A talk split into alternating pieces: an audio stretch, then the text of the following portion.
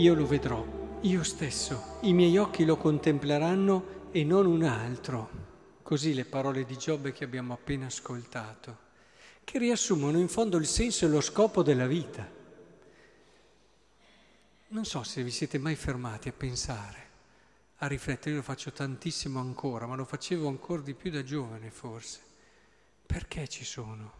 Qual è lo scopo per cui io un giorno ho cominciato a respirare, ho cominciato pian piano ad avere un'attività cerebrale, ho cominciato una vita, ho cominciato ad essere io, ho cominciato quella persona che pian piano farà crescere e svilupperà una sua libertà e una sua possibilità di scegliere. Perché? Perché tutto questo? Che un giorno poi cesserà e non potrò più vedere, gustare, non potrò più scegliere. Ecco, io me lo chiedo sempre, me lo sono chiesto spesso, ma fin da giovane ho compreso che ero fatto per qualcosa che non poteva essere semplicemente ciò che mi colpiva sul momento, mi emozionava, ma doveva esserci qualcosa di più grande perché lo sentivo dentro il cuore che eravamo fatti per qualcosa di più bello e di più grande. Sentivo, ascoltando il mio cuore, il bisogno di bellezza, il bisogno di verità, quel desiderio di amore, di essere amato, che poi comprendevo che è ancora poco se non è completato dal mio donarmi. Vedevo tante persone, avevano solo vissuto per sé, ma non le vedevo assolutamente contente. Non avevano chiaro perché erano al mondo, o perlomeno pensavano di averlo chiaro, ma poi si sbriciolava questo egoismo, questo pensare solo a sé, si sbriciolava questo sopravvivere a tutti i costi.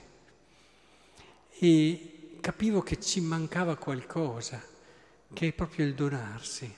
E alla fine comprendiamo che in Cristo noi troviamo la risposta vera a tutte queste domande profonde del nostro cuore, a questo bisogno di verità, di vita, di bellezza, di pienezza, d'amore. Ecco allora che è proprio in questa prospettiva che comprendiamo che siamo nati per vedere Dio, sì.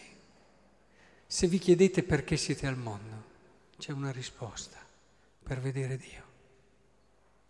Tutto il resto, i legami, ad esempio, qui stiamo celebrando le esequie di una mamma, una mamma che è vissuta tanti anni, ma questi legami, c'è qualcosa che ci parla di Dio e che ci fa vedere Dio di più dell'amore di una madre, forse?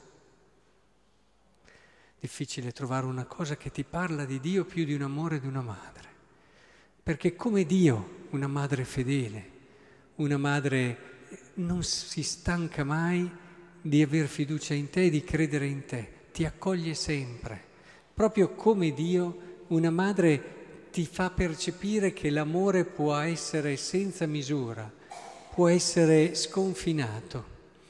E così tutte quelle che sono le altre esperienze che viviamo in una vita, se vogliamo cogliere la verità che sta dietro, ciò che alla fine le rende eh, sensate nel modo più alto e ci dice il perché, ritorneremo sempre qui per vedere Dio. E allora ci rendiamo conto che oggi, il momento in cui celebriamo le esequie di Daphne, non siamo alla fine, ma siamo all'inizio. È molto importante che comprendiamo questo per avere una giusta visione della vita. La giusta visione della vita ci dice se sono nato per vedere Dio, adesso raggiungo il compimento di quel tempo nel quale ho potuto cominciare a fare delle esperienze che mi parlassero di Lui, del suo amore della sua bellezza. E adesso comincio a contemplarlo, non da straniero, ma da concittadino dei santi, da familiare di Dio.